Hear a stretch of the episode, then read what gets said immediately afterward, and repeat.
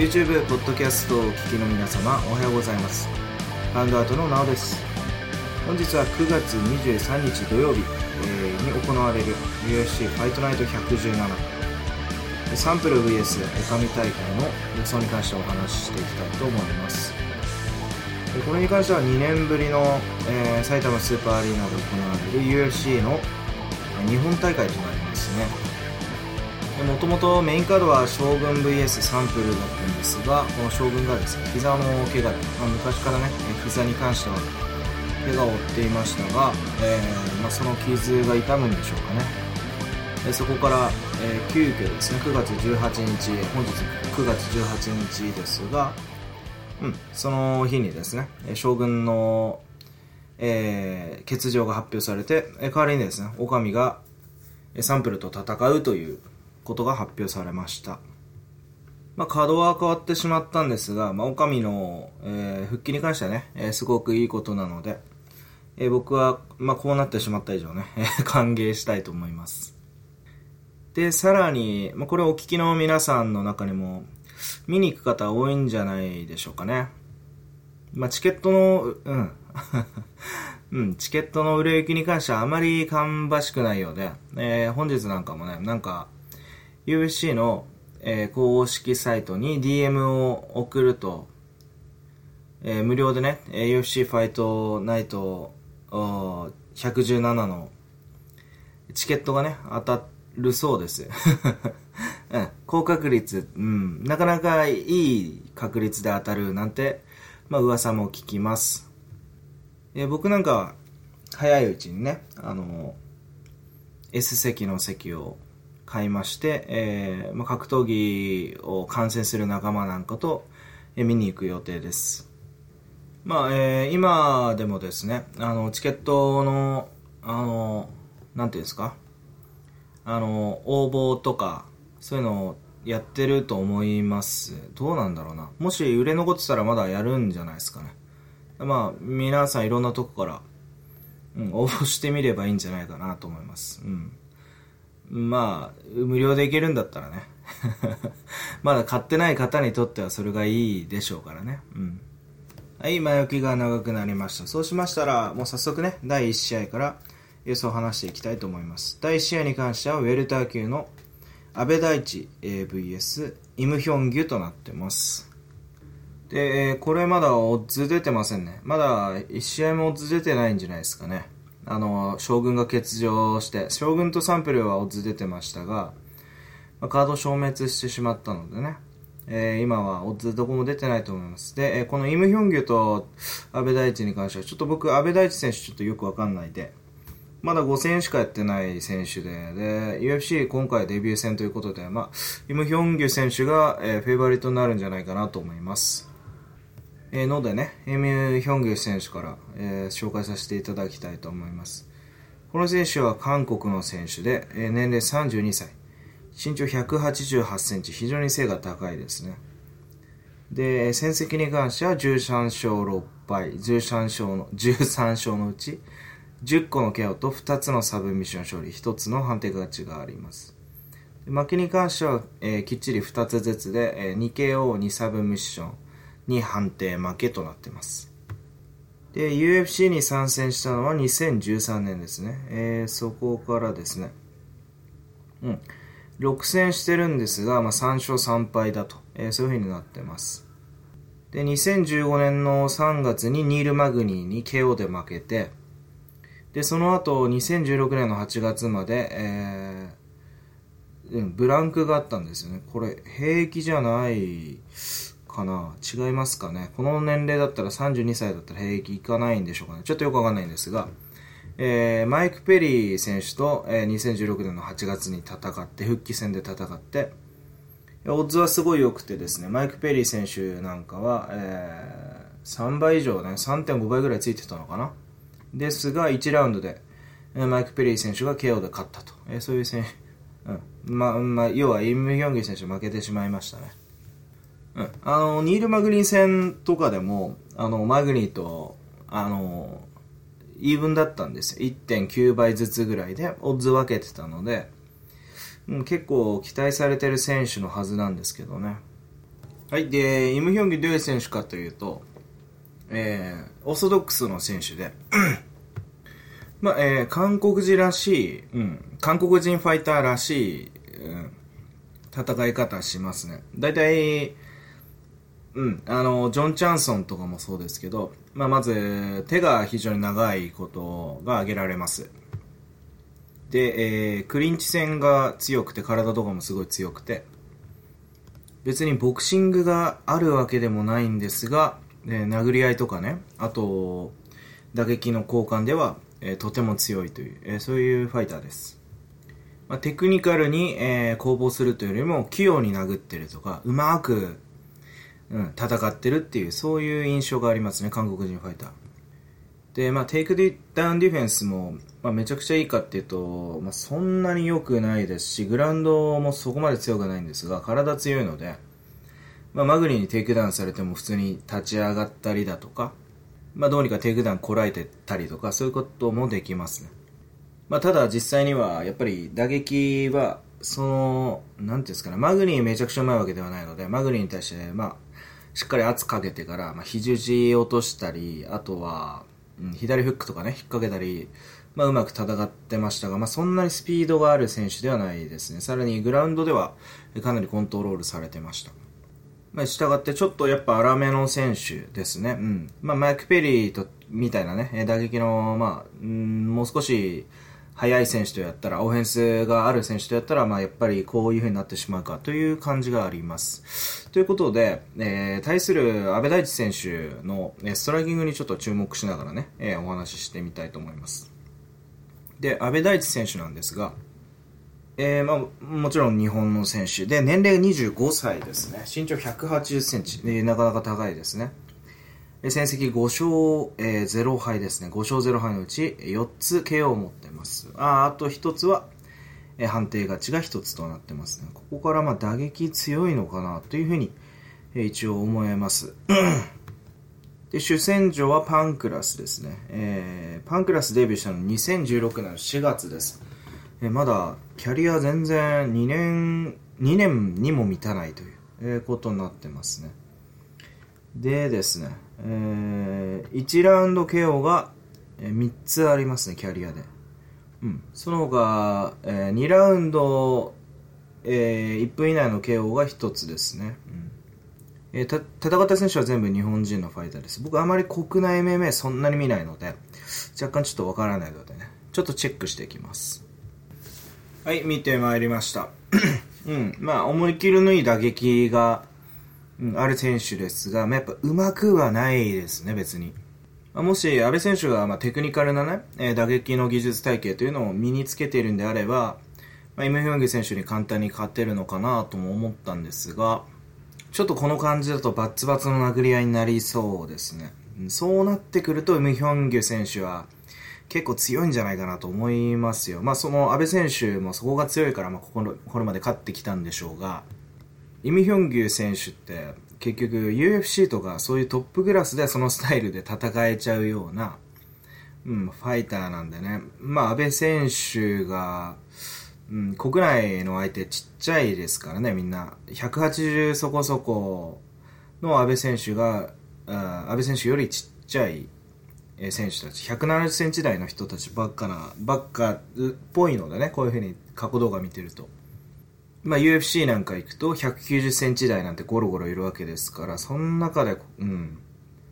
まあ、やっていくにはちょっと厳しいスタイルなんじゃないかなと思います。で、グラウンドに関してはちょっとよくわかんないですね。まあ、殴、まあ、距離設定そこまで良くないので、殴っていって、で、クリンチの距離になったところで、まあ、えー、相手を、まあ、ダウン奪ってから追撃することもあれば、だから綺麗にトップキープしてるとかそういう感じでもないように見えますね。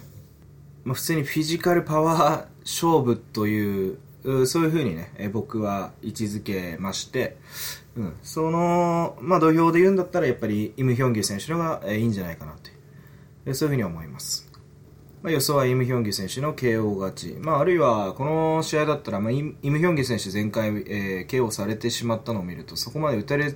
え強くないのかなということを考えると、まあ、ITD ですね。えー試合が判定までいかないというね、えそういうベッドもあると思います。はい、こんぐらいしときましょう。続いては、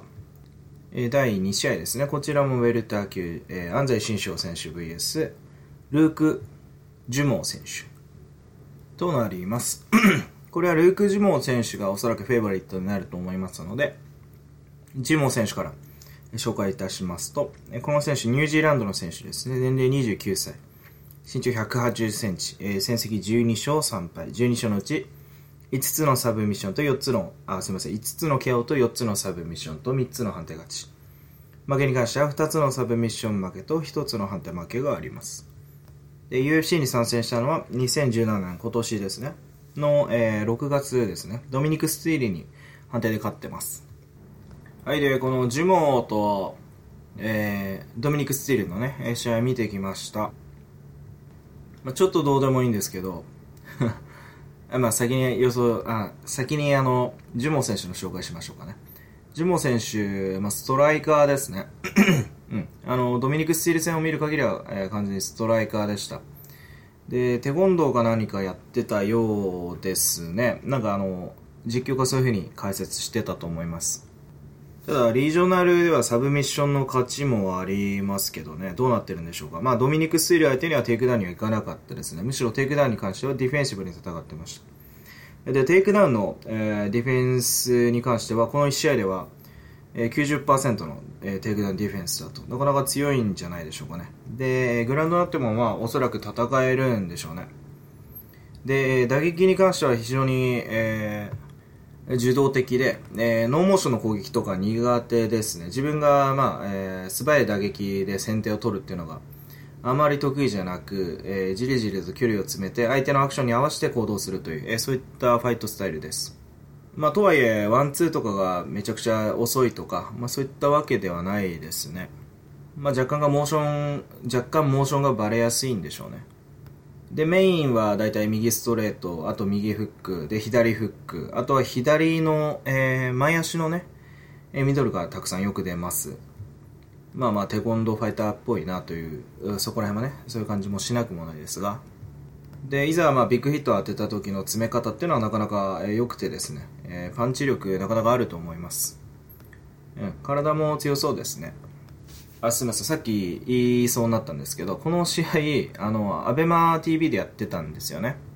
で、その時の解説が大沢ケンジさんで、大沢さんが、えー、結構、なんかこの試合興味持てなかったんでしょうね。めっちゃずっと 解説でふざけてて。この時、ドミニク・スティールって黒人なんですけど、この黒人相手がツインテールにしてるんですよね、髪型が。で、勝手になんか女子高生だなんだって騒ぎ始めて、で、ジュモは全然自分から手出さなかったんで、女子女子高生相手に手が出ない奥手ですねみたいなことをずっと言ってて。で試合自体もすごくつまんなかったんで、まあ、無理やりそれでずっと実況の方とね ずっと盛り上げてたっていう。まあどうでもいいんですけどそれを急に思い出しました、うん、で対する、えー、安西選手ですよね。この選手日本の選手で31歳、えー、身長1 7 5センチ。ウルタ級にしてはちっちゃいですね。戦績9勝2敗、9勝のうち7つの KO と2つの判定勝ち。あと、2敗の中では1つの KO 負けと1つの、えー、判定負けとなってますね。えー、UFC に参戦したのは2014年ですね。うん。で、2014年の8月、アルベルト・ミナに、えー、KO 負けしてます。その後、2015年だったんですね。結構もう2年ぐらい前ですが、ロジャー・ザパタに勝ってます。はい、で、安西選手の、えー、過去の試合ね、見てきたんですが、うん。えー、レスリングスタイルですね。KO が多いのでね、えー、まあ、殴っていく、まあ、うん、まあ、レスリングスタイルっていうのは、うん、あの、試合見てればね、わかることなんですが、まあ、今まで KO 勝ちが多いので、まあ、パンチをしていくかと思いきや、まあ、どっちかというと、パンチを餌にレスリングを仕掛けていくのがメインウェポンですね。で、まあ、今回、えー、ルーク、うん、ジュモ選手にテイクダウン取れるか取れないかっていうのが、ね、非常に、えー、焦点となってきますが、まず、組レスリングの組み立てですね。うん、組みつくまでは結構簡単にできるんじゃないかなと思います。というのも、まあ、ジュモ選手がね、えー、初段を持ってないのと、別にカウンターとか、まあ、街の選手であるんだったら、うん、自分からあのパンチフェイントなり何なりをしてからですね組みつくまでは簡単だと、えそういうふうに思います、えただその手数が少ない分いい形でそのうん、ジュモー選手にタックルに入れるかって言ったらまた別で、うんまあ、ジュモー選手、ドミニク・スティールみたいなね、黒人の、まあ、こいつのあのドミニク・スティールのレスリング力っていうのは僕どれぐらいかちょっとよくわかんないんですが、まあ、力は強かったです。まあ、この選手に90%以上のね、えー、まあ、テイクダウンの防御率を誇るという時点で、まあ、安西選手がそこまで簡単に、えー、まあ、テイクダウンってやっていけるのかっていうのはちょっとわかんないですね。むしろ難しいんじゃないかなというふうに、うん、そういった印象が強いです。で、まあ、安西選手からしたら、ここからが、あのー、なんていうんですかね、本番というか、テイクダウンを切られてからが本番で、えー、どっちかというと、まあ、テイクダウンですね、えー、テイクダウン、組みつくまでは簡単ということは、テイクダウンの、えー、注意ですね、うん。相手の意識っていうのは、えー、下の方ですね。えー、タックルに注意を割くこと、相手の注意を、えー、割かせることができるわけですから、そこからまあ打撃の、えー、組み立てをいかにできるかっていうところが、えー、メインになってくると思います。まあ、ここら辺のその実は打撃とレスリングの組み合わせっていうのは安西選手結構強いんですが、強いというかうまいんですが、で、まあ、うん、それで、まあ、苦戦させることはできるんでしょうが、えー、果たして、ジュモ選手攻略できるかっていうと、ちょっと、とまあ、厳しいような印象もありますね。うん。まあ、最後まで打撃で戦い抜くことができるんであればね、安西選手が。それだったら、ま、どっかでテイクダウンも取れるでしょうし、打撃も生きてくると思うんですが、まあ、安西選手の試合の組み立ての印象からしたら、うん、まあ、えー、打撃の仕込みというのが若干不十分になってしまって、まあ、パンチとか当てるんでしょうが結局タックルにすがって切れないみたいなことあ切れないというか取れないみたいなね。タックタックル取れないみたいなとこことが、ね、多くなりそうな気がします、まあ、若干この試合、まあ、ジュモ選手もそうですし、えー、安西選手もそうなんですが、うん、あのクリンチ、うん、クリンチというか組み付きですよ、まあ、テイクダウン以降の展開というのが若干見えにくいところから、まあ、少々予想難しいと思います。まあ、分かっていることは、安西選手が組みつけるということと、テイクダウンを取るのが難しいということ。えー、もう一つはトランジションが、打撃と、えー、レスリングの、ね、組み合わせで攻めていくのはそこまで、えー、苦手じゃないということですね。まあ、さらに、えー、殴りに、とはいえね、殴りに行き過ぎても、まあ、危険な選手だと。危険な選手は危険な選手だと。うん、ルークがね、ジュモがそういう選手だと。そういうことは言えます。え、僕はこれ、まあ、オッズにもよりますが、でも、うん、安西選手、その、オッズ差がね、どれぐらいつこうが、結構僅差になろうが結構、結局勝てないみたいな うん、そんな印象がちょっとあるんですよね、僕の中で。まあ、なので、まあ、ジュモー選手がいいんじゃないかなというふうに、えー、そういうふうに思います。えー、こんぐらいにしときましょう。続いては女子ですね。女子のストロー級の、えー、近藤朱里選手 VS ジョン・チャンミ選手ですね。はい、えー、で、近藤選手がちょっと僕どういう選手か全くわからないので、えー、これちょっと、うん、どっちのオッズがね、いいかっていうのちょっとわかんないんですが、なんとなく近藤選手の方がフェイバリットになりそうな印象だけあるので、うん、これちょっと先に紹介させていただきます。近藤選手は28歳、日本の選手ですね。えー、身長163センチです。え戦績に関しては5勝0敗ですね。全勝してます。5勝のうち1つの KO 勝ちと4つの判定勝ちがありますね。で、えー、もう28歳にもかかわらず、えー、MMA にデビューしたのは2016年だと。うん。えー、朝倉環奈選手に勝ってますね。すいません、もうちょっと詳しく、あのー、うん、経歴を調べてみると、うん。えー、もともと2008年、もう10年近く前ですが、その時からハッスルというですね、今は亡きハッスルという、えー、プロレスの団体に、えー、所属して、うん、だっていうのかな、うん、そこで出てました。うん、ななんで、まあ、プロレスラーだったんですね。うん、で、お母様が、えー、フィリピンの方で、で、ハーフなんですって、すごい、シャードックの写真見たら顔がいかついえー、方なのかなっていうふうに思ったら意外とどっちかっていうとあの垂れ目でなんかうん、かわい、あの、いかついっていうのもどっちかというと可愛らしい風な、うなそういった顔つきです。はい、で、えー見てきました。で、首里選手、運動神経いいですね。まあ、えーファイタースタイルに関しては、まあ、キックボクシング、もともとキックボクシングでもやってたんですね。まあ、でもどっちかっていうとパンチの方が好きですね、この選手。で、ボクシングというよりも、やっぱりキックボクサーらしく、えー攻防一体というよりも攻防のメリハリがすごいしっかりしてついてる選手で、えー相手のターンっていうのはガードワークですとか、あと距離を外して、まあ、えー自分が入れるタイミングを待って、で、入れるタイミングで入るという感じですね。別にカウンターを、えー打ちながら入っていくとか、あるいは、まあ、えー例えば、なんていうんですか、ウィービングをしながらパンチをするという感じではないですね。えーただし、えーその攻撃に集中している分、そのパンチの、まあ、精度ですとか速度とか、あと狙いというのは非常に良くて、まあ、ワンツーで素早く入っていくときに、えかなりの確率で右ストレート強打で、まあ、強く当ててますね。で、相手の右ストレートが来てもいいように、左に、えー顔をですね、ずらしながら打ったり。で、まあ、右が当たった後の左のフックのフォローとかもね、しっかり入れて、うん、あの、殴り合いのセンスあるんじゃないかなと、えーすごく思います。で、うん、近距離戦においては、全く被弾を、えー、なんていうんですか、被弾してもひるまず、うん、とてもなんか戦闘能力の高いという、うん、そんな印象があります。はい、で、対する、えー相手がジョン・チャンミ選手ですね。えーこの選手、えー韓国の選手で20歳。まだ20歳なんですね。うん、で、身長が167.6とあるんですが、168ぐらいですかね。うん、ただもうちょっとなんか大きいような気がしますね。前、うん、うん、まあ、うん、先に言うと、JJ アルドリッチという選手と2017年の6月に戦って、この時デビューしたんですが、アルドリッチよりも結構高背が高かったような気がしますね。うん、多分19歳なんで、成長期ではないにしろ、うん、まあ、まあでも168ぐらいなのかな。まあ、うん、それはいいや。戦績5勝1敗で5勝のうち4つの KO と1つの判定勝ち。うん、で、負けに関してはこの間の、要は JJ アルドリッチ戦で1つの負けとなってますね。でですね、この選手、リージョナルの試合見たときは、もう距離設定も何もなくて、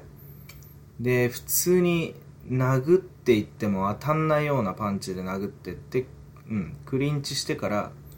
で、テイクダウンしてめっちゃ、なんていうんですかね、力が強くて、うん、それで勝ってたと思いきや、デビュー戦はちょっと全然違くて、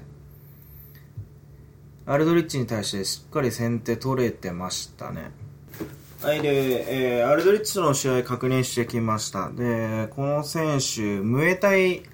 うん、ぽいですね。うん。で、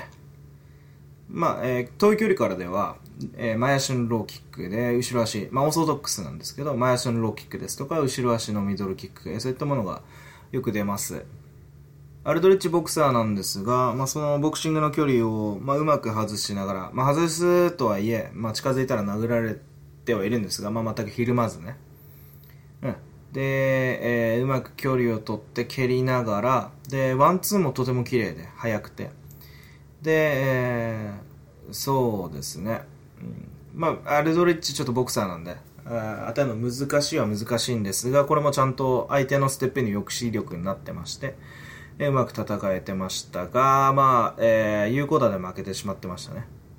まあ、テイクダウンに行かなかったのは、よくちょっとわかんないんですが、うん、まあ、僕がリージョナルで見た試合とは全く違うというね、えー距離設定が全くないというふうな評価をしたんですが、この試合では距離設定がしっかりしてたという。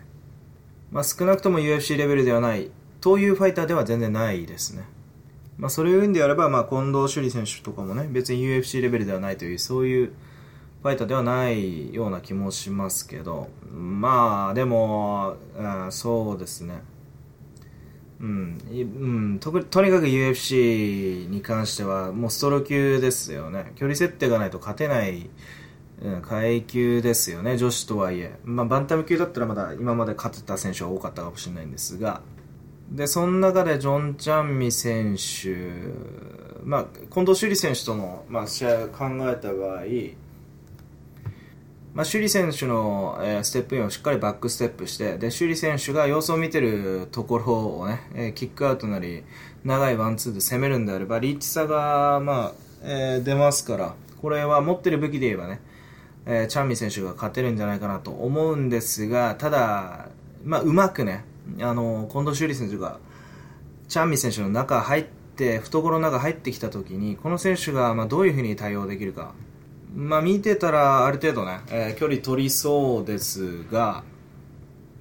まあ、うん、カッとなるところがあって、まあ、打ち合いかもしれないですし、で、まあ、3ラウンド、15分間ね、えー、全てポイントアウトできるかって言ったら、それも別にそうではないと思うので、まあ、圧倒的に、うん、チャンミー選手が有利という感じでもないですね。ただ僕はファイトスタイル的にね、距離が長くて、しっかりワンツー打てる選手のが好きなので、やっぱりチャンミ選手ですかね、ピックするんであれば。まあ、あとは、えー、近藤選手の出方で、まあ、こういうファイター、うん、別段もう殴られてもいいんで、ガンガン前出てぶな打ってしまえばいいんですけど、それを近藤選手が、まあ、できるかどうかっていうのはちょっとわかりません。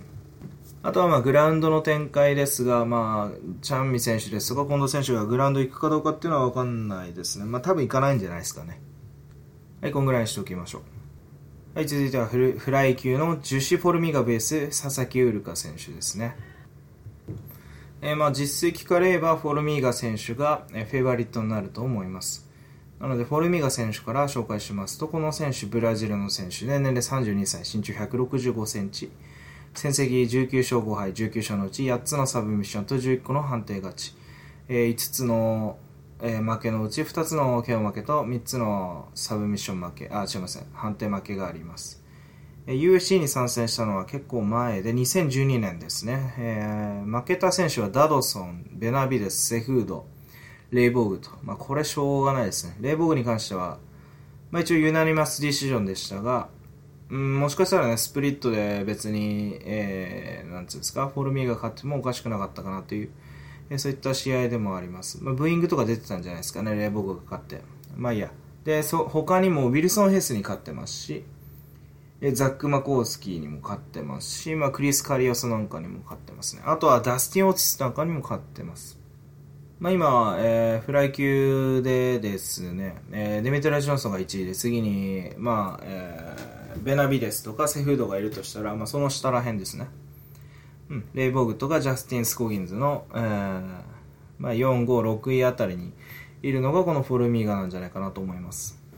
はい、で、フォルミーガの試合見てきました。フォルミーガはオーソドックスで、まあ、とても、なんていうんですかね、スタンダードなキックボクシングと、あと、まあ、しかるべくタイミングで、えー、胴クラッチからテイクダウンを取れるファイターですね。で、寝技に関してはさすがで、うん、あの、寝技に持ち込んでいいポジション取って、ったら、まあ、対抗できる選手あんまりいないんじゃないですかね。で、テイクダウンに関しても、ザック・マコースキーという、まあ、ディビジョン1のレスラーですが、まあ、こういった選手もしっかりテイクダウンしてましたね。まあ、ここから、まあ、やっぱりとても強い選手ですよね。うん、そういうふうに思います。うん。で、対するウルカ選手ですね。えー、まあ、ご存知でしょうが、日本の選手、年齢27歳で、身長、えー、フライ級では破格の178センチですね。成績20勝4敗、20勝のうち2つの KO と1つの、えー、11, 11個のサブミッション勝利と7つの判定勝ちがありますね。負けに関しては1つ KO、えー、1つのサブミッション負けと2つの判定負けがあります。えー、UFC に参戦したのは2014年ですね。そこから、えー、3勝3敗となっていますね。えー、で、最近のキャリアで言えば2016年3月から、えー、フライ級に転向しました。で、ウィリー・ゲイツに勝って、で、その後、ウィルソン・ヘイスに負けて、ジャスティン・スコキンツに勝ったという、えー、そういったことになってます。えー、例えばヘイス戦だったら5倍ぐらいついてましたかね。えー、ジャスティン・スコキンズ戦も5倍ぐらいついてたと思います。で、まず実績評価からいくと、ウィルソン・ヘイス戦なんかは、えー、1ラウンド、えー、トップ取られてなかったら、もう勝ってたと思うんですよね。で、まあ、今回、デミトリス・ジョンソンに、うん、次挑戦するレイボーグに勝ってるジャスキジャスティン・スコギンズに、勝ってるという点でね、ウルカも前回勝ってるので、うん、そういう意味ではポテンシャルで言えば、うん、あの十分トップクラスだということができます。えー、ただ、えー、僕が見る限りウルカ選手 UFC で、えーうん、特に大きな問題、えー、が顕著化してましてでそれが要はテイクダウンディフェンスなんですよね、えー、今までは簡単に、えー、国内ではね自分がテイクダウン取れて自分がサブミッションで組み立てられたのが今、えー、自分のサブミッションというのが、えー、グラウンドに、えー、敷かれてボトムからリバースするかボトムからサブミッションを仕掛けて対抗するしかないという、そういった構図になってます。まあ、えー、そうですね、ウィルソン・ヘイスなんかにもテイクダウンされてましたし、レアンドロ・イッサーとかにもね、テイクダウンされてました。えー、ここからクリンチ以降の展開を作れないウルカにとって、えー、できることというのは、この選手今どういう、えー、ファイターになりつつあるかというと、えー、ストライキンググラップリングという、まあ、ブラジルの選手に多いですが、まあ、ファブルシオ・ベルデムとか、まあ、そういったファイター、えー、に分類されるようなね、あとまあジョゼ・アルドとかも厳密に言えばそうなんですが、まあ、ストライキングが強すぎて完全にストライカーになってますけど基本的にはストライキングでゲームを支配して、えー、いざグラウンドになっても強いというね、えー、そういったファイターになることが、ね、求められてるんじゃないでしょうか。それで言えば今まだそうですね過渡期と言えるんじゃないでしょうかね。スコギンズに関しては、まあえー、どうにかねストライキングで食らいついて、まあ、プレッシャーを与えていったからこそ、スコギンズがね、えー、グラウンドを選択して、そこで、えー、きっちり勝つというね、えー、まあ、確かにストライキンググラウンドの選手の勝ち方ではあるんですが、ただ、えー、そういうふうに言ってしまえば、同じ、えー、グラウンダーのウィルソン・ヘイスですね。この選手別にテイクダウンめちゃくちゃ強いわけではないですが、これは、ストライキングで圧倒的に勝つべきだったんですが、まあ、ストライキングでは確かに圧倒してましたが、そこで、えストライキングを維持できずに負けてしまった。えー、グラウンドに、えー、テイクダウン簡単にされて、で、テイクダウンにコントロールされてしまって、えー、負けてしまった。ただ、まあ、ここでもうまくいってるのが、うん。あの、寝技でもちゃんと対抗できてたってとこですよね。ヘイスのバックについて。うん。3ラウンドは攻めましたからね。えー、なので今回、えー、ウルカに求められることは、えー、まず、えー、ジュシ・フォルミーガに、えー、ストライキングで上回上回らなければ、えー、勝機はないということですね。で、もう一つの課題は、えー、テイクダウンをされないか。これちょっと難しいと思うんですが、テイクダウンをされてもどうにか、えー、優位を築くか、あるいは速やかにエスケープすると。まあ、とにかく一番ハードルが低いのは、ストライキングで優位になっているとところを、えー、まあ、相手のグラウンドに持ち込む時間よりも長時間キープすると。で、効果的に、えー、ダメージを与える。ここら辺ですね。で、前回ですね、テイクダウンディフェンスを考えて、えー、佐々木ウルカ選手は、えー、サウスポーからオーソドックスにコンバーテッドして、で、オーソドックスで戦ってましたね。えー、今回はどういう作戦を敷いてくるのか若干わかりませんが、えー、そうですね。まあ、フォルミーガのステップインも速いですし、うかつにパンチで出せばすぐに、まあ、レベルチェンジしていきますしね。まあ、ヘイス戦で見せたインローと右ストレート、これがうまく機能すればいいんですが、ヘイス戦、よりも全然フォルミーガの方がストライキングがうまいんで、むしろ、ヘイスはね、ストライキング上手じゃないんで、うん。まあ、ちょっと新しいウルカを見せてほしいですね。まあ、一番いい展開で言えば、まあ、ストライキングで圧倒して、ウルカが、テイクダウンを取れてしまうとかね。で、相手が突っ立うん、突っ立ってるとは言わないですけど、スタンディングのクリンチからバックについて、もう、あの、グラップリングの展開を作れるとかね。えそういったことだったらもう100点ですが、えー、また今回もオッズ開くんじゃないでしょうかね。3倍以上ウルカさん、ウルカさんってウルカ選手につきそうな気もします。えー、僕は、えー、期待という意味も込めてね、えウルカをピックしたいと思います。はい、こんぐらいにしておきましょう。はい、続いては、えー、中村慶太郎選手 VS アレックス・モロンですね。はい、で、この試合、中村慶太郎選手、フェイバリットになるんじゃないでしょうかね。まあ、おそらくイーブンぐらいになるっていうふうにオッズは僕は思ってますが、若干中村選手の方がフェイバリットになるというふうに思ってます。で、中村選手から紹介しますと、えー、まあもう日本とか言わないですね。年齢は33歳、身長180センチ、えー、戦績は32勝8敗ですね。32勝のうち、えー、6つの KO と、えー、17個のサブミッション勝利、9つの判定勝ちがありますね。負けに関しは8つ、えー、1つの KO 負けと1つのサブミッション負け、6つの判定負けとなっています。で前回、えー、というか UFC に参戦したのは2015年ですね、うん、2勝2敗なんですが結構強い選手とやらされててリー・ジンリアンとえっとカイル・ノークに勝ってますがトム・ブリーズとエリズエリーゼ・ウザレスキ・ドス・サントスには負けているという、えー、そういう選手です、えー、この選手面白い選手なんですよ。まあ打撃うん、そこまでうまいと言えないんですが、なかなか器用で、あと、めちゃ、うん、めちゃとは言わないですか、かなり打たれ強くて、で、相手の打撃本当によく見てて、まあ、被弾の中から実際自分の当てられるところっていうのを探してって、で、別に綺麗にワンツーとか出すわけじゃないんですが、フックとかストレートうまく出してって、で、しかも面白いのが、えー、そのフックとかの威力がとても強いんですよね。うん。完全にグラップラーにもかかわらず、6つの KO があるというね。で、テイクダウンに関しては、えー、まあ、さっき言ったように相手よく見てるので、えー、組みつ、組みつくタイミングなんか非常にいいですね。ただ、まあ、タックルはなくて、タックルっていうかそのダブルレッグがなくて、どっちかというと、胴タックルですね。そういった展開を作るのが多いです。まあ、トム・ブリーズなんかもしっかりテイクダウンしてましたが、え、ただ、ブリーズ、柔術うまくて背がでかいんで、えー、実際は、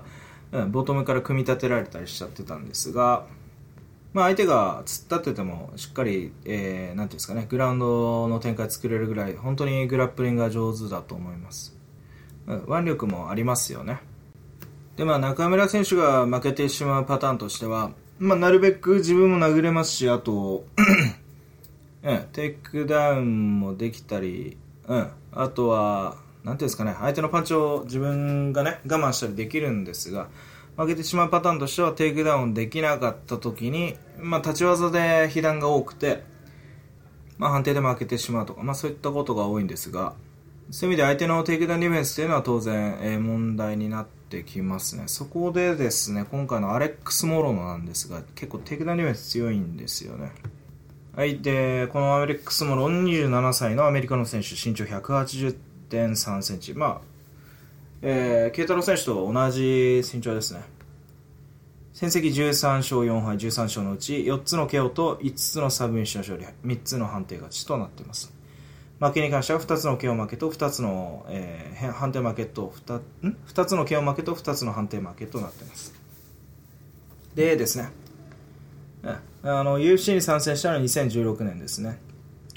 で、初めての試合はカイル・ノークに勝ってますが、これスプリットです。これ僕負けてたと思います。で、次の試合は、えー、ジェームス・ムーンタッセルに勝ってます。その次の試合はニコ・プライスに KO で負けてますと。え、この選手、どういう選手かというと、どっちかっていうと、まあ、街のファイターなんですが、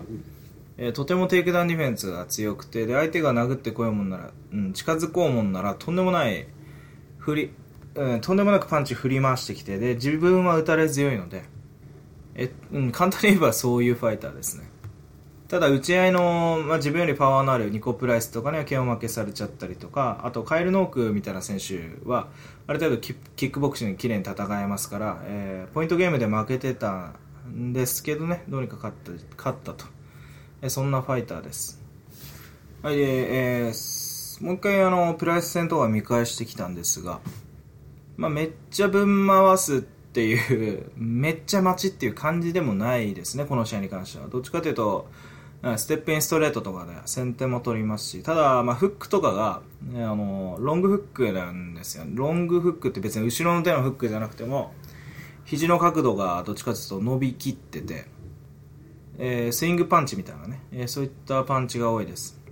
まあ、ステップも軽やかですですし、ローキックも出る、まあ、キックボクサーって感じですね。えー、顔とパンチの角度がちょっとヒョードルっぽいです。はい、で、慶太郎選手との試合どうなるか、えー、考えたんですが、まあ、そうですね。打撃の距離は互角ぐらいでしょうね。ただ、手が長いのは、えー、慶太郎選手だと思います。まあ、実際ちょっと、対峙してみないとわかんないんですが、モロの手がそこまで長くないですね。ただ、打撃に関してはやっぱり、そうですね、モロの方が、モロの方がやっぱり、うん、あの部があるんじゃないかなと思います。うん、ただ、まあ、中村選手も殴れるような気もしますけどね。で、まあ、モロノは中間距離きっちり、えー、保持するので、だからみんな組みつくのがうまく組みつけずに、えー、テイクダウンに行けないという感じだと思います、えー、中村選手組みつくのはうまいですから組みつきさえすれば、うん、十分グラウンドに引きずり込めるんじゃないかなというそんな印象もありますけどね。まあ、もう一つは、まあ、そうですね、中村選手が組みつきさえすれば、パンチがちょっと、モロノのパンチね、えー、どっちかというとカウンターパンチよりのモロノのパンチが、えー、結構萎縮するんじゃないかなっていう、えー、そういった僕は印象があります。うん、なので、まあ、さっきフェイバリットになるのが中村選手かもしれないって言ったんですが、えー、モロのフェイバリットになりそうですね。うんまあ、えー、アンダードッグだったら僕は中村ゲルタル選手ピックしたいと思います。中村選手ぜひ勝ってほしいですし、勝てない相手じゃないと思いますので。はい、こんぐらいにしておきましょう。はい、続いては、えー、フェザー級ヒロト水田 VS チャールズ・ロサ選手ですね。はい、で、えー、広田選手は36歳ですね、もう。えー、身長170センチ。で、戦績に関しては7、えー、18勝8敗ですね。18勝のうち10個の KO と8つの、えー、判定勝ちとなっています。で負けに関しては1つのサブミッション負けと、えー、7つの反対負けとなってますね。UFC に参戦したのは、えー、ついこの間です。ついこの間でもないな。怪我してたからか。えー、石原ヤボーと、えー、ロードという UFC ジャパンの決勝をドローを引き分けてそのまま参戦しています。2016年の12月にコールミラーに勝って、で、2017年の、えー、6月にアレクサンダー・ボルカノフスキに負けてますね。この選手、まあ、ボクシングテイクダウンディフェンスという、そういったストライカーです。まあ、でも相手のテイクダウンが弱かったらガンガンテイクダウン仕掛けていくタイプですよね。えー、めちゃくちゃ打たれ強く打撃の、えー、プレッシャーがきつい選手で、えー、パンチは、うん、結構精度もいいですし、えー、ガツガツ殴っていますし、えー、同じストライカーにとっては嫌な相手なんじゃないかなという、えー、そういうふうに思います。まあ、ヤシャボみたいな上手なカウンターパンチャーからしたら彼みたいな選手、一発ガチンと当てることができるんですが、バッチバチのこう、なんていうんですかね、殴り合いをやるような選手だったら、広田選手とかは、えー、力を発揮するんじゃないでしょうかね。えー、まあ、えー、中間距離でもある程度戦いますが、どっちかというとプレッシャーをかけてから殴っていくタイプです。で、対するチャールズ・ローサですが、アメリカの選手31歳、身長178センチ、戦績11勝3敗、えー、10勝のうち、3つの KO と7つのサブミッション勝利、1つの判定があります。えー、負けは3つのうち、1つの KO 負けと2つの判定負けがありますね。えー、背はすいません、えー、言ったんですが、178センチ、ちょっと触れ忘れましたが、えー、全然高いですね、水田。広田、広田水田よりも。UFC に参戦したのは2014年ですね。えー、3勝2敗となってますはい。で、ローサーなんですが、えー、グラップラーですね。うん、グラップラーで、なんですが、大体テイクダウンは、うん、あの、まあ、行き当たりばったりでね、えー、クリンチで仕掛けるか、あるいは、まあ、自分から仕掛けるときはキックキャッチがほとんどですね。うん、なので、まあ、打撃でうまく戦う必要があるんですが、漢字の打撃が、うん、僕はかなりこれまずいんじゃないかなという えそういうふうに思います。まあ、ローキックとかで攻めていくんですが、とにかく速度がないのと、パンチは多分上手じゃないですし、あまり見えてないでしょうね。なので、えー、まあ、ロサね、パンチャーに弱いと思いますよ。うん、距離詰められて、えー、パンチされたらまずいんじゃないかなと思います。うん、ということで、うん、水、うん、広田に関しては相性悪いんじゃないかなと思います。なんで、まあ、広田が普通に、うん、あの、近づいてて殴ればいいと思うんですが、ただ、うん、あの、テイクダウンに関しては、1試合 3, 3回もやってるそうなんですよね。そんなやってんのか。ただ、広田もテイクダウンディフェンスいいですからね、そんなめっちゃちゃんと組み立てれるような感じがしないんですが。まあ、今まで戦って負けてきた選手見ると、まあ、ロドリゲスに関してはね、えー、グラウンドに来るんでスプリットまで持ち込んでますが、まあ、シーバーとかにも負けちゃってますしね、うんまあ、ストライカーと相性悪いと思いますよチャールズ・ロサなんで僕はヒロタピックですね特にヒロタがアンダードックになってくれるんであれば、えー、とても、えー、歓迎したいですがうん、そういうふうに思います。えー、今回はこんぐらいにしておきましょう。でですね、これ45分ぐらい喋りましたんで、とりあえず前半戦これで終わり、えー、ということにします。だいたい1、2、3、4、5、6試合お話ししましたね。で、今回はさすがにね、えー、日本大会ということで、後半も必ずアップしたいと思います。うん。頑張っていきます。では、えー、後半戦で、後半戦じゃないな、後半の予想でまたお会いしましょう。ごきげんよう。